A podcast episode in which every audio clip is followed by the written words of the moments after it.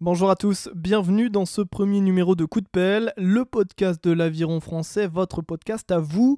Pour en savoir plus sur la rame, entrez au cœur de la vie des athlètes ou des événements, suivez-nous, abonnez-vous. En tout cas, c'est parti pour ce premier volet en compagnie de Mathieu Androdias. C'est ton dos derrière pour sortir bien carré.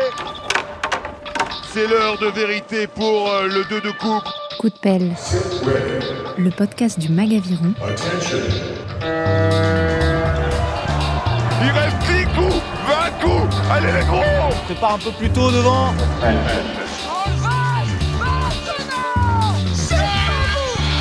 présenté par Thomas Pronguet. Aujourd'hui, nous accueillons Mathieu Androdias, médaillé olympique à Tokyo en double. Il est aussi champion du monde. Bonjour Mathieu. Bonjour. Un réel plaisir de vous avoir pour ce premier numéro de Coup de pelle. Vous faites briller la France et l'aviron.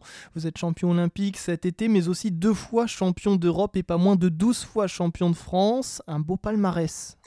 Ouais, ça, commence à être bien. Après, je suis un petit peu âgé, donc euh, j'ai passé du temps sur les bassins, ça c'est clair.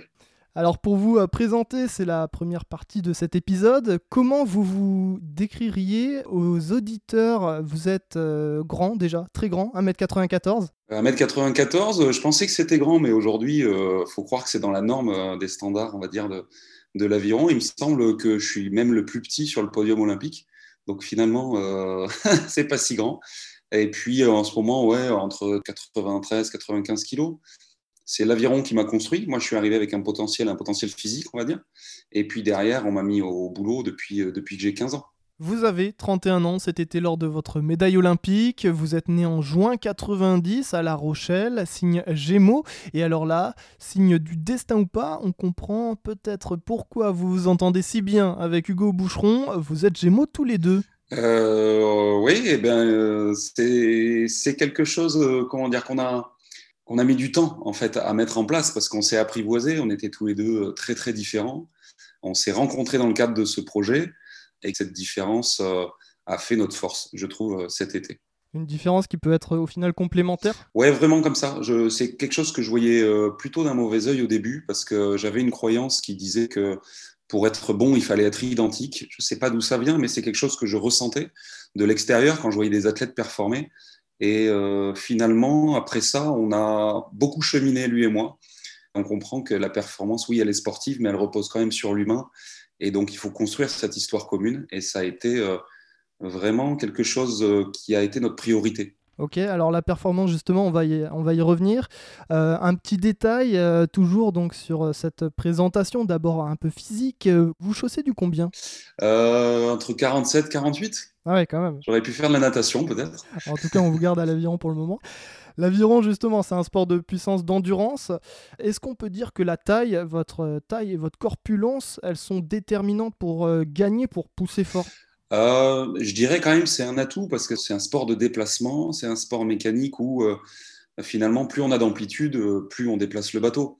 Donc euh, après, on peut jouer sur les réglages, on peut jouer sur plein de choses, mais c'est quand même aujourd'hui des atouts qui sont dans, dans la norme. Voilà, je parlais des standards internationaux tout à l'heure. C'est vrai qu'on voit que les profils sont quand même assez homogènes. C'est souvent des, des athlètes euh, assez longilignes avec des grands segments. Vous avez une belle stature, c'est vrai. On va revenir sur euh, vos débuts et l'aviron. Quand est-ce que ça commence, cette rencontre? Alors, je commence à 15 ans, justement, je fais une poussée de croissance. On parlait de, de profil. Euh, avant ça, je, touchais à plein d'autres sports, avec du foot, euh, du tennis, euh, du judo, etc.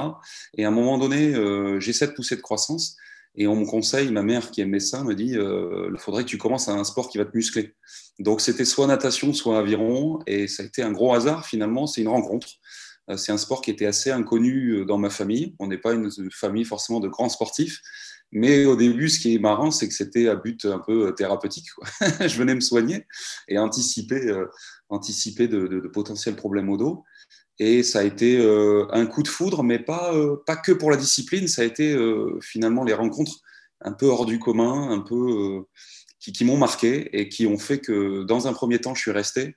Puis j'ai performé. Alors j'ai fait la rencontre dans un tout petit club de, de Gironde de, Jean-Pierre, qui a été un peu mon mentor durant, durant mes premières années et de qui je suis resté très très proche, qui me suit encore aujourd'hui et qui m'a emmené trois ans après mes débuts. Donc en 2008, j'avais 18 ans, au titre de champion de France individuel dans la catégorie junior. Je crois que j'ai eu aussi beaucoup de chance. J'avais des, des, capacités, ça c'est clair, je ne vais pas le cacher.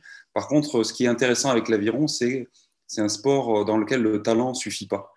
C'est peut-être une impulsion de départ, et derrière, c'est quand même un, sport de bosseur, un sport où il n'y a pas trop de raccourcis. Donc j'ai rapidement compris que, voilà, qu'il fallait se mettre au boulot et on m'a mis dans cette rigueur-là. Et j'ai eu de moi, autour de moi des gens euh, ultra inspirants. Et justement, vos premiers titres de champion de France, euh, c'est en skiff. Il y en a eu d'autres euh, dans d'autres bateaux. En tout cas, vous en avez 12 hein, au total.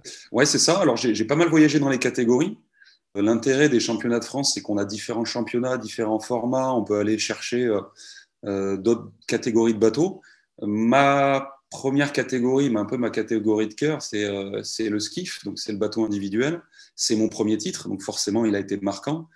Et c'était euh, comment dire un, peu un tournant parce qu'au début, quand euh, quand j'ai commencé l'aviron, c'était c'était une plaisanterie en fait de se dire qu'à un moment donné j'allais faire du haut niveau, j'allais me retrouver en équipe de France, j'allais faire les Jeux. Avant, j'avais connu des sports où c'était un niveau très local, très mais ça m'allait bien parce que quand on démarre un sport à cet âge-là, on n'y va pas forcément pour être champion. Euh, moi, j'en connais pas beaucoup qui étaient dans cette démarche-là. Euh, donc, ça s'est fait au fur et à mesure. Ouais, ce, premier titre a été un déclic. Puis derrière, ça en a amené d'autres dans d'autres catégories. À la suite de ce titre en individuel en, 2000, en 2008, à l'âge de 18 ans, j'ai quitté mon club euh, qui, a, eu l'intelligence aussi de me laisser partir parce que, ben, pour progresser. Je suis allé à Toulouse et là, je suis rentré dans des bateaux plus longs avec euh, des athlètes qui avaient plus d'expérience, qui étaient déjà euh, médaillés mondial. Donc là, j'ai pu prendre vachement d'expérience et on est allé chercher des titres dans d'autres gammes de bateaux. Et tout ça, ça m'a nourri. Et justement, comment vous êtes dit à un moment, là, je commence à performer Comment on fait la bascule du club au pôle? Voilà, comment on vient vous chercher? Alors, la transition, elle s'est faite euh, assez vite parce que quand on est champion de France junior, on est déjà un petit peu repéré.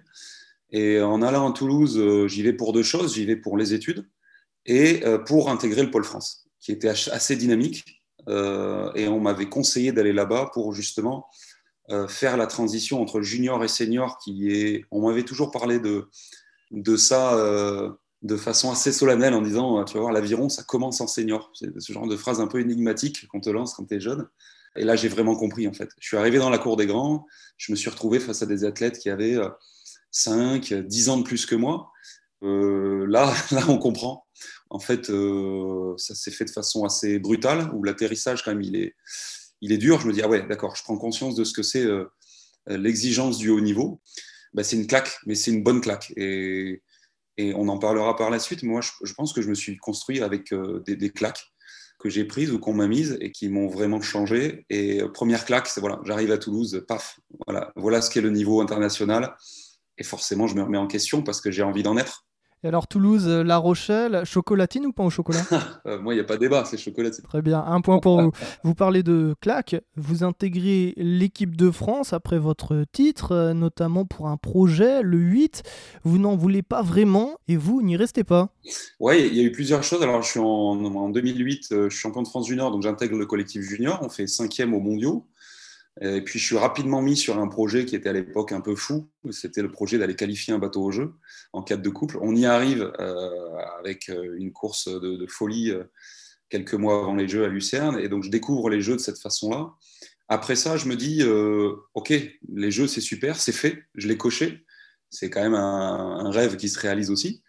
maintenant, je me dis, j'ai envie d'y retourner et pour faire des choses. quoi. J'ai pas envie d'être spectateur. Donc, je, je passe un cran, un cran supplémentaire dans mon entraînement, dans mon engagement. Et là euh, vient en effet ce projet du 8 euh, qui, euh, sur le papier, fait rêver.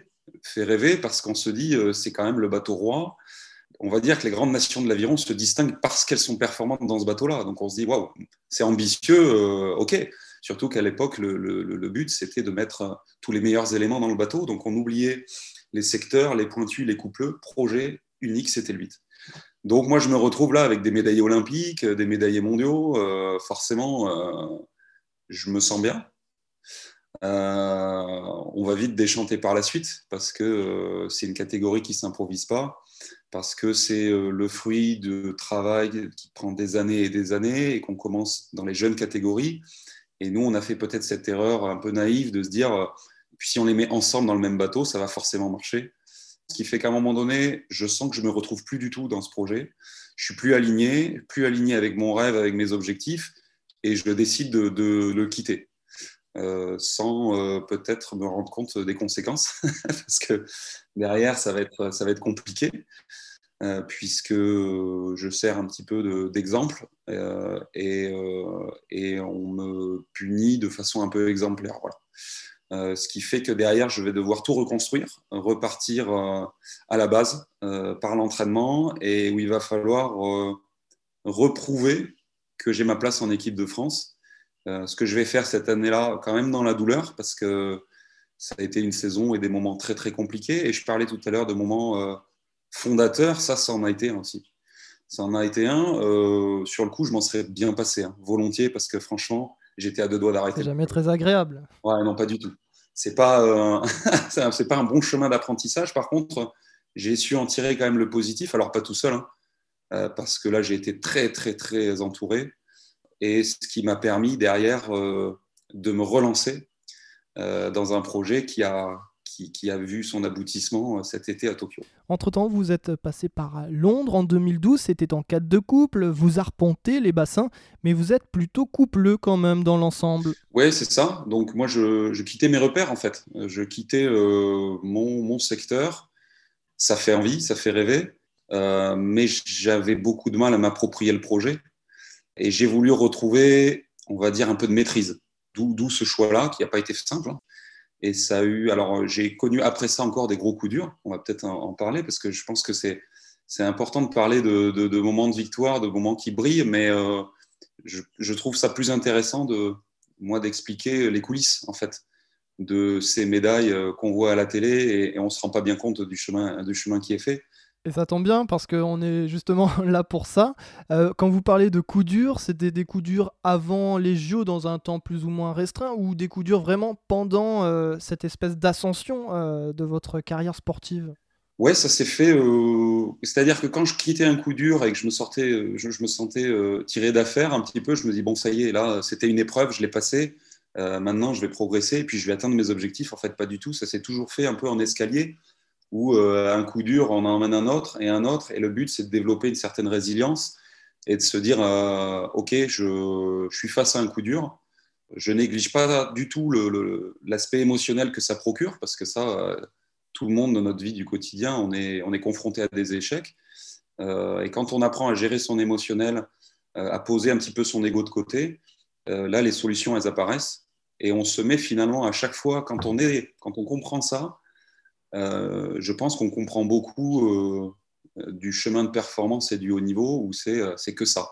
C'est à un moment donné, je suis face à un coup dur, comment j'y vois une opportunité plutôt que le côté négatif de la, de la baffe que je, que je suis en train de prendre. Et en fait, on a fait que ça. Alors individuellement, j'ai fait, fait ça, mais j'ai connu ça toutes les saisons, en fait. Et on a fait ça aussi à deux avec Hugo, puisque on avait des objectifs très élevés individuellement, collectivement, et euh, quand on les atteint pas, euh, on est face à cette difficulté-là, euh, à se dire, je comprends pas, je suis pas au niveau de, mes ambitions, je m'engage comme un fou au quotidien, et après, quand on se remet en question, qu'on dit bon, ok, prochain objectif, c'est quoi? Comment je peux être meilleur? On se rend toujours compte qu'il y a des secteurs sur lesquels on n'était pas à fond. Et moi, aujourd'hui, même si je suis champion olympique, champion du monde avec Hugo, je suis sûr que là, on va repasser notre projet au peigne fin et qu'on va encore voir des, marges de progression. Et ça, c'est passionnant. Et quand on se met à comprendre ça, euh, on n'est plus du tout dans la même dynamique. Et aujourd'hui, euh, je le dis aussi un petit peu quand je suis face à des jeunes, c'est parfois une recherche, en fait, de se dire, là maintenant, sur tel truc, je vais me mettre à l'échec volontairement. Euh, ça peut être sur une séance, ça peut être sur un objectif très élevé, etc. Parce que je sais que derrière, ça déclenche tous ces mécanismes-là qui nous ont permis de progresser donc des fois, pour casser la routine volontairement, on se met à l'échec. Euh, ça peut être aussi une, volonté du coach. Euh, comme ça, euh, on va dire, c'est quelque chose qui nous dit au dernier moment et on s'adapte en fait. Et on a beaucoup développé, surtout en période Covid, cette capacité d'adaptation. Et aujourd'hui, voilà, moi je, crois beaucoup en ce, en chemin-là un peu accidenté, parce que tant qu'on ne connaît pas ça, on n'a pas de vraie bonne raison de changer en fait. Alors très bien, euh, les difficultés, vous en avez rencontré euh, de nombreuses avant euh, ce titre à Tokyo. C'est maintenant le, deuxième temps de cet épisode, Tokyo, on va évoquer le Japon, mais d'abord peut-être la préparation de cette Olympiade un peu particulière. il y a eu des hauts et des bas avec Hugo Boucheron, vous avez commencé à l'évoquer, notamment ces fameux mondiaux en 2019. Gros coup dur, gros coup dur en 2019 parce qu'encore une fois, on est champion du monde. Donc je me dis, champion du monde, c'est l'aboutissement de, de, 10 ans déjà d'engagement. Donc c'est une sacrée route et, euh, on mesure en fait le, chemin qu'il a fallu. Et à ce moment-là, je me dis ça y est, en fait, euh, on a atteint ce niveau-là. Et maintenant, on va faire partie euh, de ce, petit paquet d'athlètes, on va dire, qui, qui, va connaître les podiums, les médailles et qui va enfin récolter les fruits de tout le travail.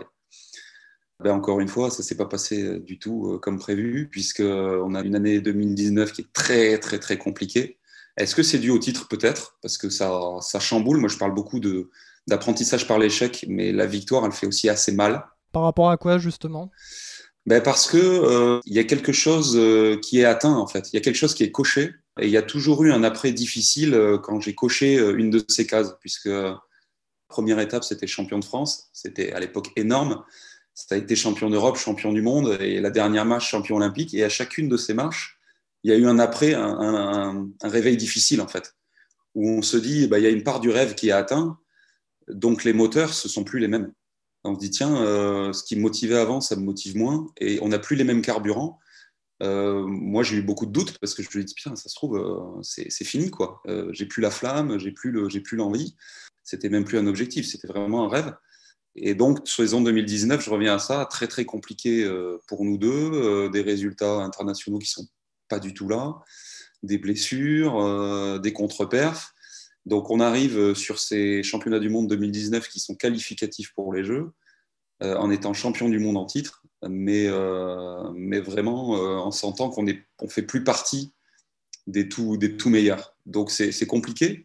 Quand il y a beaucoup d'attentes autour de vous, les champions du monde en titre, il y a la qualif qui s'annonce derrière les Jeux, ben, le dossard il est un peu lourd. Il est un peu lourd euh, et on a été euh, poisseux, on va dire, jusqu'à la fin parce que Hugo, malheureusement, la semaine euh, des mondiaux, attrape la toxoplasmose. Et là, c'est un peu le coup de grâce. Quoi. On s'est refait un peu la cerise, comme on dit, dans les deux derniers mois avant les mondiaux. On se dit, on a peut-être retrouvé notre niveau de champion du monde. Et on arrive là-bas, coup du sort ça a été très très compliqué et on s'est qualifié un peu par miracle parce que Hugo, pour la petite histoire, il vous le racontera peut-être dans un prochain épisode. Je ne vais pas aller trop dans l'intime euh, sans sa permission, mais euh, tous les jours, il demandait au coach à se faire remplacer. Et moi, ça, j'étais pas au courant parce qu'ils essayaient de me ménager au maximum. mais c'est hyper dur quand tu sais que tu n'as pas les moyens d'aller chercher ton objectif et que tu vas potentiellement pénaliser ton pote. Euh, qui s'est engagé aussi comme une bête, euh, comme toi. C'était très très dur à porter pour lui, une semaine de l'enfer, vraiment un truc horrible. Et la délivrance au bout, parce qu'on va décrocher ce quota sur une course où on met tout, où vraiment on met nos tripes. Et c'était un, chapitre qu'on était vraiment heureux de, de clore. Ensuite, il y a la pandémie, euh, le Covid, les JO reportés. Euh, l'entraînement, donc j'imagine, euh, s'allonge, se modifie. Bon, voilà, premier confinement, chacun plus ou moins chez vous. vous allez peut-être voilà, revenir sur cette année particulière. En tout cas, quand vous arrivez euh, à Tokyo, euh, comment on peut s'imaginer ça? Au niveau de l'entraînement, qu'est-ce que ça donne? Combien de bornes, par exemple, euh, vous faites par semaine avant l'année avant Tokyo en bateau? Voilà, une semaine d'entraînement classique, qu'est-ce que c'est? Alors, dans la préparation de Tokyo, une semaine classique, c'était 20 km. Ouais, c'était à peu près la moyenne tous les matins. Donc en double, ça fait une grosse heure et demie. Donc déjà, ça nous fait 140 bornes euh, à la semaine. Parfois, on rajoute une, sortie l'après-midi. Mais de notre côté, euh, on a un peu individualisé parce qu'on ne ressentait pas le besoin de faire plus de kilomètres. On sentait que ça, c'était notre base et qu'on n'avait pas besoin de, forcément de, faire plus. Là, je nuance parce que parfois, c'est nécessaire hein, pour, d'autres bateaux. Mais nous, comme on était un vieux couple, on va dire, on a été associés en 2015. Là, on était en 2021. On avait beaucoup d'automatisme et de vécu ensemble. Et puis l'après-midi, c'est euh, du, cardio, c'est de la muscu, c'est du temps en salle en fait, où, euh, où, on va se faire une sortie vélo, on essaie de s'aérer un petit peu, c'est intéressant aussi de varier. Euh, donc ça, c'est nos deux socles, on va dire, quotidiens. Et autour de ça, on a aussi mis le focus sur tout ce qui gravite autour de la perf et qui nous semble vraiment ultra important. Donc, on avait des séances de prépa physique, on avait des séances de prépa mentale, on avait aussi nos routines avant séance, après séance, les récupérations, les visualisations, les réveils musculaires, on faisait beaucoup de méditation de pleine conscience et on a commencé à rajouter des blocs comme ça autour, ce qui fait qu'aujourd'hui, c'est une pratique qui est quand même assez exclusive, hein. c'est difficile de faire autre chose. Euh, mais ce sont des petites briques qui, au final, euh, euh, ben, à la fin, on, gagne cet été avec 20 centièmes d'avance. Donc moi, je suis persuadé que ça, ces centièmes-là, ils étaient cachés dans, dans ces petits détails et on a mis une grande rigueur là-dessus. Les détails qui ont leur importance toujours, euh, toujours dans ces moments. Euh, quel est votre état d'esprit lorsque vous arrivez à Tokyo? Est-ce que lors des premiers entraînements, euh, vous savez au fond de vous que vous seriez en finale? Est-ce que voilà, il y a toujours un peu l'image et l'appréhension 2019 qui plane? Comment, dans quelle situation vous êtes? Alors c'est sûr qu'il y a un peu les, les, fantômes du passé, quoi. Et ça, ça a été l'objet d'une prépa mentale où il a fallu désamorcer tout ça. Euh, parce que le mental euh, nous propose plein de choses, euh, surtout en situation de stress, plein de sujets de conversation et nous remet aussi des souvenirs qu'il est important de, comprendre et de savoir évacuer. Donc ça, il a fallu désamorcer tout ça parce qu'on savait que ça allait se présenter. C'est obligatoire, sous stress. Et ce qui fait qu'on part de, de France avec la sensation d'être très solide collectivement, parce qu'on a, je le disais, axé beaucoup sur l'humain. Donc on arrive là-bas, on est solide, prêt, et on se dit, euh, waouh, si on livre une performance à notre potentiel, euh, il va falloir qu'en face, euh, il soit fort. Voilà. Donc on arrive quand même avec un capital confiance qui est, hyper intéressant, sauf qu'en posant le pied là-bas, moi, je passe complètement sous stress et je, je flippe en fait. En fait, j'ai peur parce que je me rends compte que je suis peut-être à ça d'aller toucher le rêve, je le touche du, bout des doigts, on est en forme, on, a, on est techniquement, physiquement, mentalement, on est là. Et du coup, j'ai peur parce que le dernier pas, il est, déterminant. On se dit, euh, là, ça va être la course de ma vie. Euh, il y aura un avant et un après. Euh, ça fait 15 ans que je prépare ça. Et donc, il y a tout ça qui se met en place. Et ça, c'est lourd, en fait. Vous étiez préparé justement mentalement à ça? On vous avait préparé, aidé ou pas du tout? Ouais. Alors, heureusement, on avait désamorcé. C'est qu'à un moment donné, on a senti que la représentation mentale qu'on avait des Jeux de Tokyo devenait limitante. C'est-à-dire qu'elle nous a aidés tous les matins, quand on se levait, à s'engager, à se faire mal, parce que le rêve était très puissant. Et en fait, c'était un peu le sommet de notre montagne.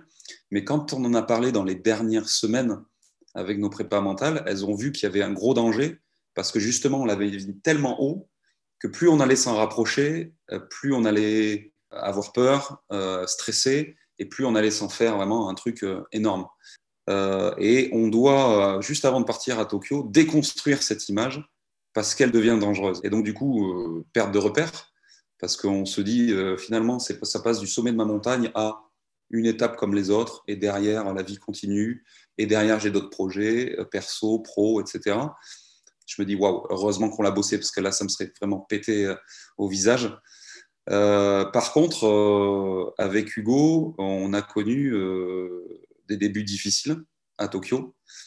Les premiers entraînements se passent pas très bien. on sent pas le bateau, on se parle pas trop.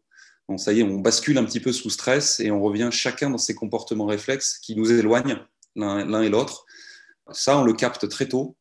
Moi, ça me fait barjoter complètement parce qu'on part de France, on est hyper solide, on est hyper en place, et on arrive ici. Moi, j'ai une sensation de fragilité hyper inconfortable parce que euh, dans deux jours, il faut aller au charbon. Euh, ça, on le bosse euh, en prépa mentale tous les jours sur Tokyo. Ça fait partie un peu de notre hygiène du jour. Et tous les jours, on désamorce des trucs qui reviennent, qui reviennent et qui reviennent. Et en fait, il y a 15 ans de parcours là derrière moi qui s'empilent et qui reviennent. Donc, ça fait prendre conscience de si on n'a pas nettoyé avant, déjà, c'est ingérable émotionnellement. Euh, parce que nous, on l'avait beaucoup bossé et ça c'est quand même venu m'embêter euh, dans, ces derniers moments. Et euh, on a retrouvé finalement notre, feeling, notre cohésion, notre, lien, en misant sur l'humain encore une fois, qu'on pouvait tous dire qu'on avait mis des, un cadre de bienveillance, de non-jugement, de partage, etc. Donc ça permet une communication qui n'est pas que positive. C'est-à-dire qu'on a le droit le matin de se lever et de dire j'ai pas dormi de la nuit, je me sens pas bien, j'ai peur, j'ai plus envie d'y aller, j'ai plus envie d'être là. Ça vous est arrivé ça justement à Tokyo? Ça nous est arrivé. Alors au début, euh, comme on, dans, dans nos débuts, c'est quelque chose qu'on veut pas dire euh, pour plusieurs choses. Déjà parce qu'on n'a pas envie de le transmettre à l'autre, et en plus de ça parce que le système français, par la mise en concurrence individuelle, fait qu'on nous élève plus comme des adversaires que comme des coéquipiers. Donc comment dire un truc comme ça qui, est plus, qui est intime? Et ça, ça nous a aidé à Tokyo parce que ça permet de, le sortir. Parce que sinon, euh, ben, on le rumine et, c'est quelque chose qui, est trop lourd. Et donc, euh, on a rebasé, on va dire, notre, notre confiance sur le lien. Et alors, à partir de quelle course euh, réellement vous commencez à vous sentir pousser des ailes, si on peut dire ça comme ça? À partir de quel moment vous avez cette impression où voilà, là vous êtes dans la compétition, les chakras se sont envolés en quelque sorte? Moi, je le sens tout de suite dès la première course, où on se dit la veille, euh, la veille ou l'avant-veille, on a le tirage qui sort. On voit qu'on prend les Chinois. Les Chinois qui gagnent en 2019, les mondiaux, donc qui sont champions du monde en titre, et on se dit ah, ben, euh, on voulait une entrée en matière euh, costaud, ben on l'a. Elle est réussie, oui. Ouais. Et du coup, on s'est dit bon, c'est une chance. Encore une fois, on peut le voir de différentes manières. On s'est dit c'est une super opportunité d'envoyer tout ce qu'on a d'entrée de jeu. Et c'est une course qui se passe super bien justement parce qu'on réinvente rien et qu'on récite notre leçon, on est ultra focus, présent à ce qu'on fait. On a nettoyé tous les parasites avant. Il y a un feeling, on sent qu'on a les jambes. Et presque ça fait peur parce qu'on est plutôt habitué des, des débuts de championnat un peu chaotiques où on se cherche, où physiquement ça va pas, les courses font très très mal, on n'avance pas très vite.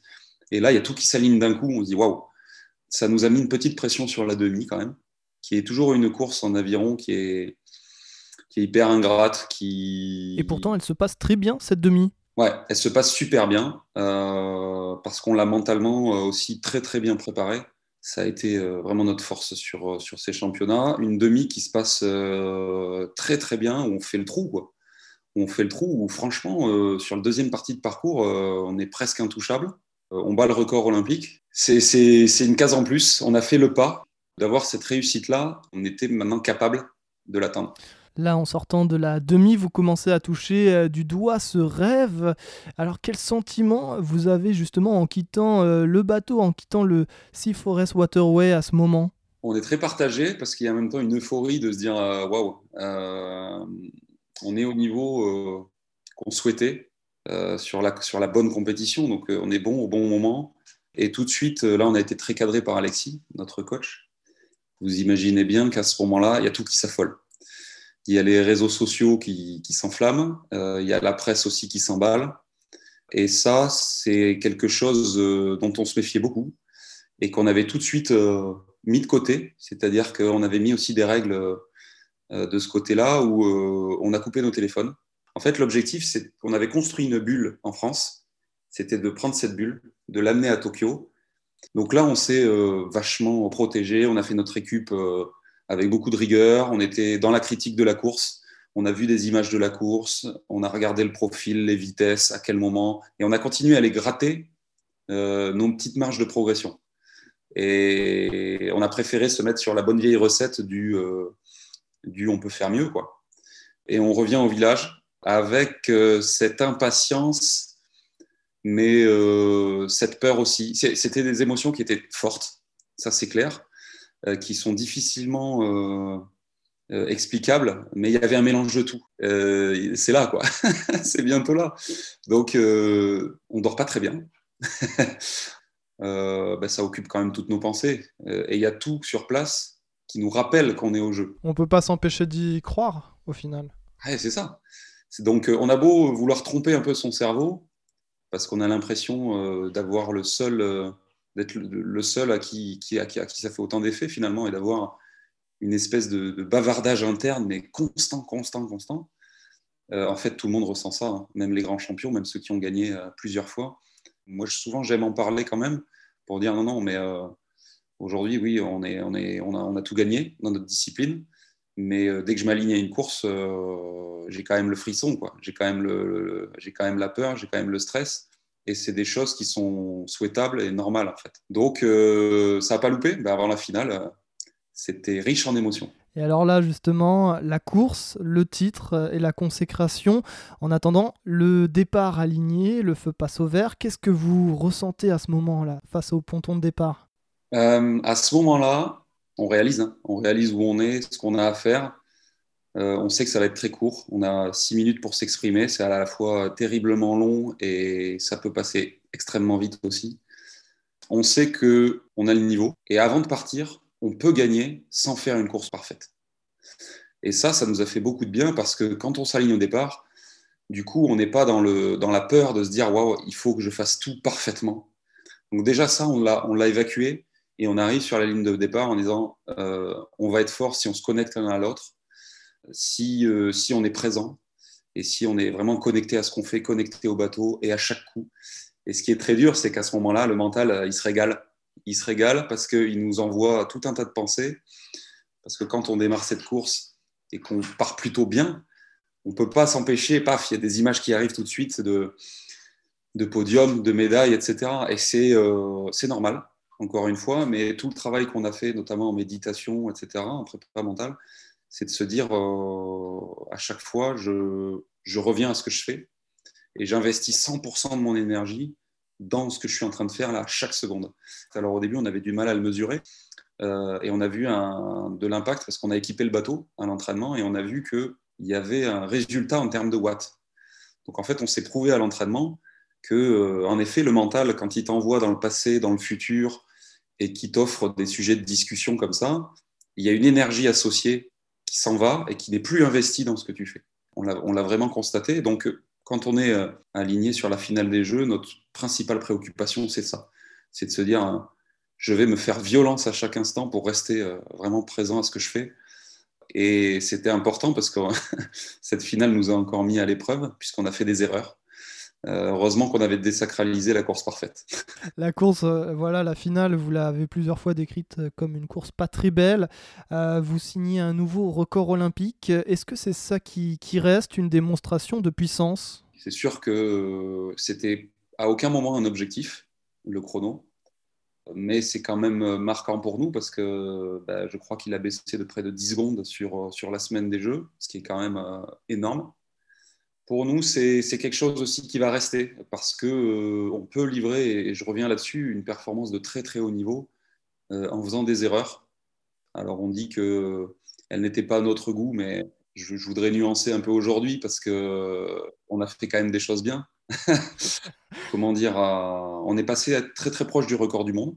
Ça me, comment dire, je suis content de ne pas avoir coché peut-être cette case-là parce que bah, il y a de nouveaux challenges et toutes les portes ne sont pas fermés. Alors justement, avant d'être champion olympique, vous êtes aussi quelqu'un de tout à fait normal. On va aborder maintenant votre personnalité euh, afin de mieux vous connaître et mieux vous percevoir. Vous avez un travail, des amis, vous êtes accompagné peut-être. Quelle a été la réaction de votre entourage après votre médaille?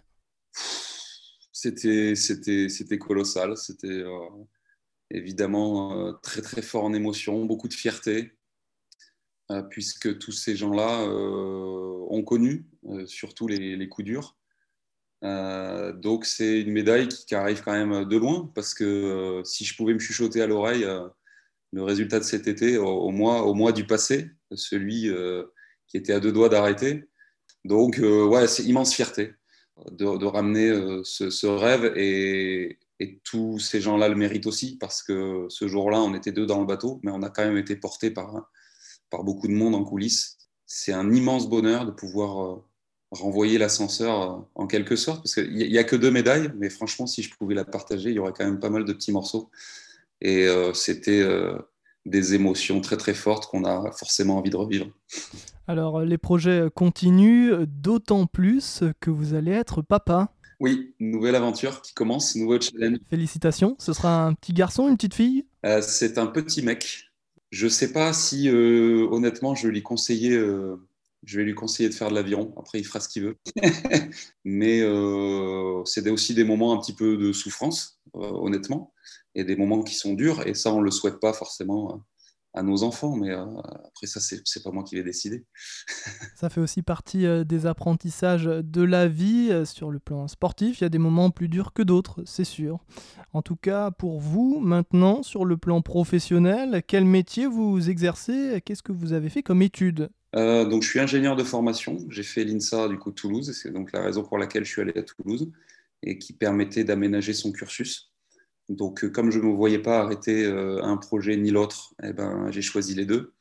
Ce n'était pas forcément un choix. Hein. On m'a vite fait comprendre que si à un moment donné, euh, le sport et les études rentraient en concurrence, le sport n'allait pas forcément gagner. Donc, j'ai compris qu'il fallait, il fallait bosser, mais je ne le regrette pas aujourd'hui parce que j'ai une vie d'après, on va dire, qui est déjà un peu enclenchée. Donc, aujourd'hui, j'ai un employeur, j'ai la chance d'avoir un employeur qui me détache pour pouvoir m'entraîner et répondre aux exigences du haut niveau.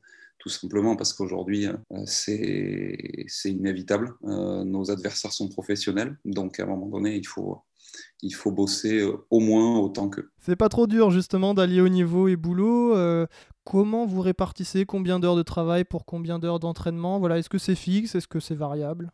C'est variable, puisque ils ont fait le choix, et je les, je les remercie. Ils ont décidé de me détacher à 100% deux années avant les Jeux. C'était une année, mais avec évidemment le report des Jeux, ça s'est transformé en deux ans. Donc, euh, je pense qu'aujourd'hui, sur cette année, je vais travailler, je pense, à 30%. On va tester. Euh, je pense que c'est quelque chose qu'il faut savoir ajuster aussi. Euh, peut-être que la concurrence internationale va demander plus d'engagement. Et là, on va, falloir aussi prendre les infos par rapport aux autres. mais ce qui va me permettre un petit peu de, voilà, d'organiser mon quotidien pour faire vivre quand même ces deux projets. Alors le sport garde une place primordiale dans votre quotidien. Est-ce que vous avez avancé sur Paris 2024 Est-ce que vous voulez vous lancer dans l'aventure? C'est un peu quand même la coupe à la maison. Euh, je ne sais pas si j'aurai une réponse franche parce que évidemment ça fait rêver. Hein. Sur le papier, euh, moi ça serait probablement mes derniers jeux à la maison devant notre public en étant déjà champion olympique en titre. Maintenant, euh, je parlais tout à l'heure d'un peu la, violence de, l'après-médaille, un peu la rançon, quoi. C'est qu'on doit construire un nouveau projet et que ça ne peut pas être la continuité du premier parce que celui-là, il est atteint. Donc aujourd'hui, euh, je suis en pleine construction, je me pose énormément de questions et j'essaie de savoir euh, quels sont mes, moteurs. voilà. Donc on avait un rêve, on a gagné à 20 centièmes d'avance. Je pense qu'il faut encore rêver pour espérer atteindre ce niveau de performance. Ok, alors en tant qu'athlète, euh, le repos, il est ultra important. Alors un repos, là, voilà, après, après la médaille, mais le repos aussi quand on s'entraîne, avant Tokyo, avant une compétition. Euh, est-ce que les, les, temps de repos, ils sont primordiaux? Comment vous, vous faites pour euh, vous reposer? Est-ce que vous avez des petits trucs, des astuces, des demi-sommeils, des siestes, des, voilà, des choses comme ça? Moi, ma réponse, elle a évolué parce qu'avant, c'est sûr, quand on a 22 ans, c'était mes premiers jeux on est indestructible. On n'a pas du tout l'impression qu'on a besoin de récupérer. Aujourd'hui, bah, euh, j'ai 31 ans, euh, j'en aurai 34 à, Paris. On a déjà une autre conscience de son corps, de ses limites, de ce qu'on peut demander au corps. Et aujourd'hui, je suis beaucoup plus dans l'écoute. Donc, euh, la récupération, la santé, de manière générale, puisque notre corps, c'est notre outil de travail, euh, c'est devenu une préoccupation majeure. Euh, et comme j'ai été pas mal blessé dans ma carrière, j'ai vite vu que c'était important. Donc, euh, ouais, il y a plein plein de choses. on essaie de varier aussi pour que le corps ne s'habitue pas trop à quelque chose et pouvoir le choquer. Mais globalement, oui, il y, a, des soins, il y a du kiné, il y a de l'ostéo, il y a du bain froid, de la balnéothérapie, on utilise des rouleaux de massage, des balles, de l'électrostimulation. Voilà, c'est trouver le bon équilibre je pense qu'il va falloir continuer de, le faire évoluer parce que euh, je ne serai pas le même en 2024 qu'aujourd'hui. donc, euh, fait évoluer tout ça. Mais je suis pas très sieste. Hugo est un gros siesteur. C'est plutôt son truc. Moi, je, moi, j'ai un peu plus du mal. Après, voilà. Chacun fait son truc. On n'est pas forcément obligé de faire la même chose. Et alors, la nutrition, elle est aussi euh, déterminante dans le sport. Vous faites attention. Vous êtes un gros mangeur? On est des gros mangeurs. Et puis on adore, euh, on adore la bonne bouffe. Euh, on aime se faire plaisir, les bons produits, les, bons plats bien riches. Euh, ce qu'il faut trouver encore une fois, c'est l'équilibre. De toute façon, sinon la rigueur, elle tient pas dans le temps. Hein. Si on est tout le temps tendu et, qu'on regarde la, feuille précisément avec ce qu'on doit manger, c'est quand même un moteur parce que parfois un bon plat, peut-être on récupère un tout petit peu moins bien, mais comme je disais, on partage un moment avec les potes, un moment de convivialité Et ça fait aussi beaucoup de bien. Donc, il faut s'autoriser des, des, petits plaisirs comme ça. Bon, allez, on passe à table justement. C'est quoi votre plat préféré? Euh, bah, en ce moment, parce que du coup, euh, bah, je me mets à cuisiner un peu. hein. Forcément, euh, quand on aime bien bouffer, on apprend à cuisiner. Moi, c'est les, les plats réconfortants, quoi. Les plats un peu, les plats un peu fa- familiaux, euh, les blanquettes, euh, les, les bœufs bourguignons, les choses comme ça, un peu en sauce, un peu riche avec un bon vin. Pas compliqué, mais On valide, on valide. ça fait quand même. Et euh, donc un sportif de haut niveau, vous l'évoquiez, euh, peut se permettre un fast-food quand même de temps en temps? Ah ouais, ouais, nous on le fait, on le fait. Alors, euh, on, on a quand même un regard sur les produits, quoi. Quand je me fais un burger, euh, j'essaie de regarder un petit peu ce qu'il y a dedans, mais ouais, il faut évidemment se faire plaisir. C'est quelque chose que j'avais aussi, que je m'interdisais pendant longtemps, parce que j'avais encore une fois des représentations mentales, des croyances sur euh, le sportif de haut niveau, un peu robot, un peu super-héros, qui fait aucun écart, qui est, qui est, euh, c'est une image que j'ai que beaucoup déconstruite là. Donc euh, là, je pense que le plaisir, c'est quand même hyper important dans un sport comme le nôtre qui est hyper répétitif, où bah, l'hiver c'est pas marrant là en ce moment, c'est pas fun le matin, hein, mais on y va quand même. Donc à côté, il faut que le plaisir ait une importance quand même centrale. Très bien. Est-ce que vous avez des passions, Mathieu Androdias, autres que l'aviron, bien sûr Je sais pas, collectionneur de timbres, joueur d'échecs ou pêcheur à la ligne? Alors je suis un peu monomaniaque, donc en fait euh, je- je- j'enchaîne pas mal les passions, et dès que j'ai l'impression d'avoir fait le tour d'un truc, je passe à autre chose. Euh, Aujourd'hui, bah, ça fait quand même un moment que ça dure, c'est que je suis assez passionné de la culture euh, japonaise. Donc euh, j'ai été très triste de qu'on me mette dans l'avion le lendemain de la finale euh, des Jeux parce que moi j'avais qu'une envie, c'était d'aller sillonner la ville et manger dans tous les petits dans tous les petits boui du coin. Donc culture japonaise, je suis à fond forcément euh, gros gros consommateur de manga, euh, d'animé. C'est quelque chose qui est différent et je pense que ça fait partie de l'équilibre. Ok, volet musique euh, maintenant. Euh, Est-ce que vous chantez sous la douche? Est-ce que vous avez une chanson qui vous fait un peu vibrer? Ouais, je m'improvise un peu chanteur à voix, mais euh, ça reste sous la douche et ça reste très confidentiel. Sinon, musique, il y a, à l'entraînement, je dirais oui. Ça a encore une importance pour moi sur des séances dures, des séances d'ergo, des séances musculation en hiver. Par contre, je l'ai complètement retiré de, mes compétitions, de mes routines. Quand on va chercher un- une source de motivation externe, euh, quand on est sur le départ, on l'a plus en fait. Donc j'ai retrouvé beaucoup plus de solidité dans, voilà, dans le fait de me connecter à moi-même et donc du coup je l'ai un peu évacué. Mais sinon oui, musique, je consomme là aussi de tout. Est-ce qu'il y a quelque chose qui vous dépasse, que ce soit à l'entraînement ou euh, dans le quotidien, euh, quelque chose qui vous met un peu hors de vous Je sais pas, avoir des chaussettes dépareillées? Euh, ouais, ça c'est vrai. ça a tendance à me taquiner un peu, je suis un peu maniaque hein, euh, sur plein de trucs. Euh, moi j'ai beaucoup de mal avec l'injustice aujourd'hui. Quelque chose qui, qui me met... Qui, qui, qui- Je suis pas très violent hein, de base, je suis, je suis quelqu'un je suis quelqu'un de gentil. Euh, mais ça c'est vraiment quelque chose... euh, Sinon, le reste, euh, si, si, quelque chose qui m'agace. Hu- Hugo, de, manière générale, est, très fort pour trouver des, des- des trucs qui m'agacent. Et euh, je pense que ça, ça lui fait plaisir. Ça lui fait plaisir, c'est son truc.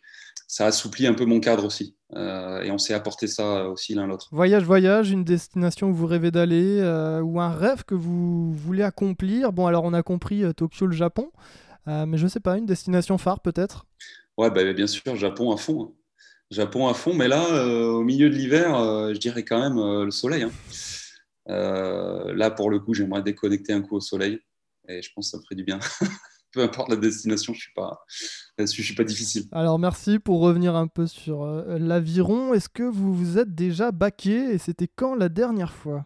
Ouais, je suis, oui, oui, je suis, euh, je suis assez adepte. Euh, j'aime bien ça. Il y a, je crois pendant une Olympiade entière, euh, c'était au moins une fois par an. Bah, c'est bien de le dire aussi, hein, parce que ça, ça décomplexe un peu tout le monde. La dernière fois, je suis tombé justement, je crois que c'était en 2019, euh, sous les yeux de mon coach au ponton, en janvier ou février. C'était l'horreur à Lyon, là, c'était glacial. Et devant les jeunes du pôle aussi, et ben, ça leur a fait plutôt du bien de voir ça. Ils se sont dit, tiens, on, peut... on a le droit en fait. on a le droit. Vous étiez en skiff? Ouais, en skiff, souvent. En double, ça nous arrive euh, pas. En skiff, euh, ouais, ça va tellement vite, une erreur, d- une erreur d'inattention. euh. Voilà, donc à ce moment-là, euh, je m'étais dit, bon, allez, c'est bon, j'en ai marre, je rentre au vestiaire, je me casse. Et puis Alexis m'a dit, euh, tu vas te changer, tu reviens. Donc, il m'a calmé direct et puis j'ai fait mes 20 bornes, voilà, comme tous les jours. Question essentielle également, est-ce que vous avez toujours des cloques? Euh, Ouais, à la reprise, hein. toujours à la reprise. Euh, bon, maintenant j'ai des. Ça fait mal, hein Ouais, ça c'est pas cool. Bon, aujourd'hui j'ai quand même des mains un peu de, de bûcheron. Mais bon, c'est le métier qui rentre, c'est normal. On a déjà bien fait le tour. C'est quoi du coup la suite pour vous euh, L'entraînement a repris, j'imagine? L'entraînement a repris. L'entraînement n'est pas facile parce que là, il faut vraiment se faire violence. J'ai besoin un peu du cadre pour me lancer en fait. J'ai besoin du pourquoi, euh, j'ai besoin du comment euh, avant, avant de le faire. Et là, c'est sûr qu'il faut s'y remettre de toute façon parce qu'on ne peut pas se permettre de s'arrêter trop longtemps. et une fois qu'on sera bien bien, bien aligné dans notre projet, ça va rouler. Vous préparez quoi justement C'est quoi la prochaine échéance là? Alors, prochaine échéance, c'est une échéance qu'on adore. Hein. C'est le euh, championnat de France indoor. Euh, tout à l'heure, je parlais de, stress, quelle que soit la compétition. Ben voilà, typiquement, euh, c'est le genre de truc qui est hyper confrontant. Donc là, on va passer un petit peu au jugement, hein, clairement.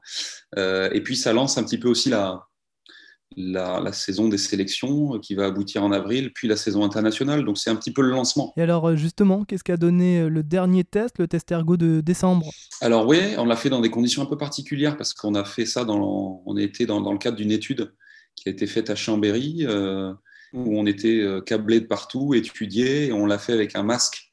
Donc ce qui change quand même un peu la donne hein, dans une épreuve où on a quand même besoin de nos poumons. J'ai fait 5,56, il me semble, ce qui est assez loin de mes marques habituelles. Mais euh, voilà, moi, je ne me suis pas mis euh, trop de pression. C'est mon point de départ de l'Olympiade. Voilà, on va prendre comme ça. Et puis, je pourrai que progresser. Pour l'indoor du mois prochain, euh, vous visez quel temps votre corps? J'aime bien viser très haut. Je vais m'avancer un peu, mais j'espère me rapprocher de mon record. Et de toute façon, je ne pourrai pas le battre de 5 secondes. Ça, c'est pas possible. On va peut-être grappiller des dixièmes. On va essayer. Votre record, du coup, qui est de combien? 5,45. Euh, les dixièmes, je ne sais plus trop. C'est peut-être 2, 2, 3 ou 4. Euh, bah, moi, je ne vous cache pas que j'aimerais euh, aller battre la meilleure performance française de tous les temps, qui est pas très loin, qui est à, je pense, une seconde et demie.